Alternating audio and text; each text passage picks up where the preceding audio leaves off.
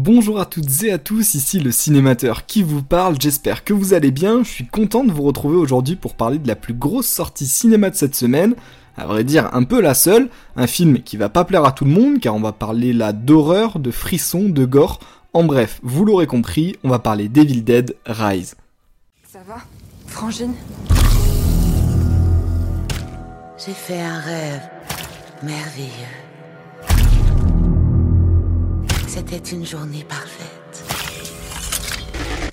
Et la seule chose que j'avais à l'esprit était cette envie folle de vous ouvrir et de me faufiler dans vos corps. Evil Dead Rise, c'est le quatrième film de la saga Evil Dead. Celui-ci est produit par Sam Raimi, réalisateur des trois premiers films Evil Dead dans les années 80 et grand adepte de l'horreur. À la réalisation de celui-ci, Lee Cronin, c'est aussi un adepte du genre, lui à qui on doit d'autres œuvres comme The Only Child, l'enfant unique, sorti il y a quelques années, qui est aussi un film d'horreur.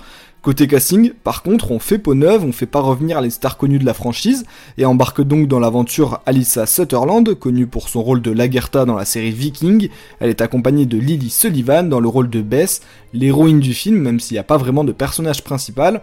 Et en parlant du personnage de Bess, justement, elle est de visite chez sa sœur à Los Angeles, mais un tremblement de terre va faire réapparaître un ancien livre maudit invocateur de démons, s'engage alors un huis clos et une guerre contre les démons qui n'hésitent pas à prendre possession des personnes qui nous sont le plus chères, déluge de sang et sursaut au rendez-vous, vous êtes prévenus, et pour ceux qui sont encore là et qui n'ont pas encore eu trop peur, on passe de suite à ma critique.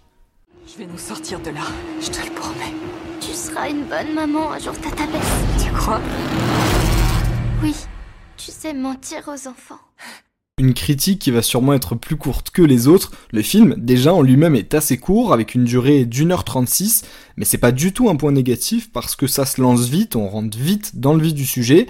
Un aspect qui pêche souvent dans les films d'horreur qui peinent à démarrer et se perdent souvent dans des histoires qui nous importent peu, parce que oui, clairement, si on regarde un film comme Evil Dead Rise, c'est pas pour le scénario, on est là pour voir du sang et pour avoir du mal à finir le film tellement c'est dérangeant, et rassurez-vous, le contrat est rempli. Du côté du gore, c'est inondé de sang, de bras coupés, de têtes arrachées.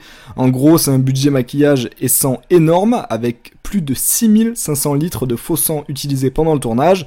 Ça, on le combine à un côté euh, horreur pur très réussi, et ça va même jusqu'à un côté euh, dérangeant, glauque typique des films Evil Dead. On parle quand même d'un film qui est interdit au moins de 16 ans, et ça se ressent. La scène d'introduction, elle annonce direct la couleur, un rythme effréné qui se perd malheureusement à certains moments du film et c'est bien dommage. La musique et l'ambiance sonore permettent quand même de pas trop faire attention à, euh, aux moments calmes, tellement les moments sous pression, bah, eux sont intenses et on est direct dedans. Côté histoire, je vous le disais, on se perd pas trop dans les détails et ça me va très bien.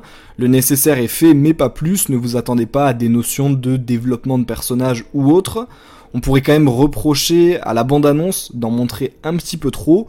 On voit les meilleurs moments et c'est bien dommage, mais en même temps ça donne envie de voir le film aussi, il y a quand même des passages qui sont super sympas.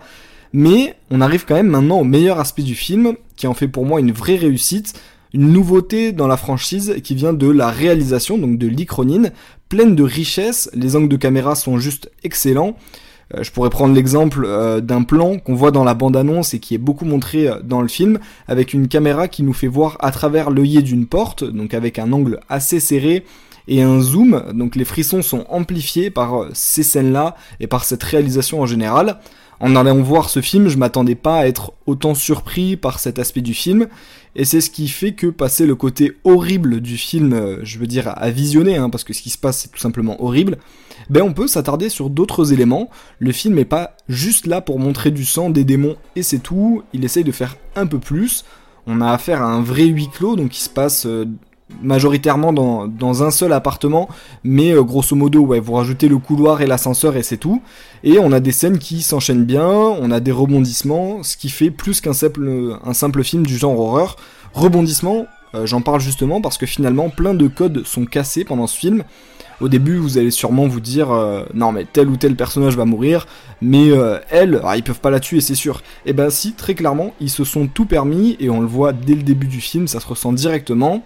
Pour les fans, vous pourrez même apprécier une autre dimension, c'est les références aux anciens films et euh, séries par exemple de la saga. Il paraît même d'ailleurs que Bruce Campbell se cache dans le film. Pour ceux qui ne savent pas qui est Bruce Campbell, c'est l'acteur phare de la franchise, lui qui adore faire des petits caméos, surtout dans les films de son ami Sam Raimi, qui était le réalisateur des trois premiers Evil Dead, mais aussi réalisateur de Doctor Strange 2 dans lequel il fait apparaître Bruce Campbell. En bref, Evil Dead Rise, c'est un film terrifiant, bien gore, qui vous fera faire des cauchemars, et c'est le but. Mais derrière ça, on a quand même des éléments nouveaux qui viennent enrichir le genre, et ça, ça me fait plaisir. Vous l'avez compris, on arrive à la fin de ma critique, qui était un peu plus courte que les autres. Je vous donnerai quand même un conseil, c'est que si vous hésitez à aller voir le film par peur de pas dormir après, alors abstenez-vous, franchement c'est mieux, c'est pas de jouer les durs. En gros, âme sensible, s'abstenir, mais ne vous abstenez pas par contre de vous abonner et de me rejoindre sur les réseaux sociaux ou sur Instagram. Et d'ici au prochain podcast, on se dit à bientôt et portez-vous bien.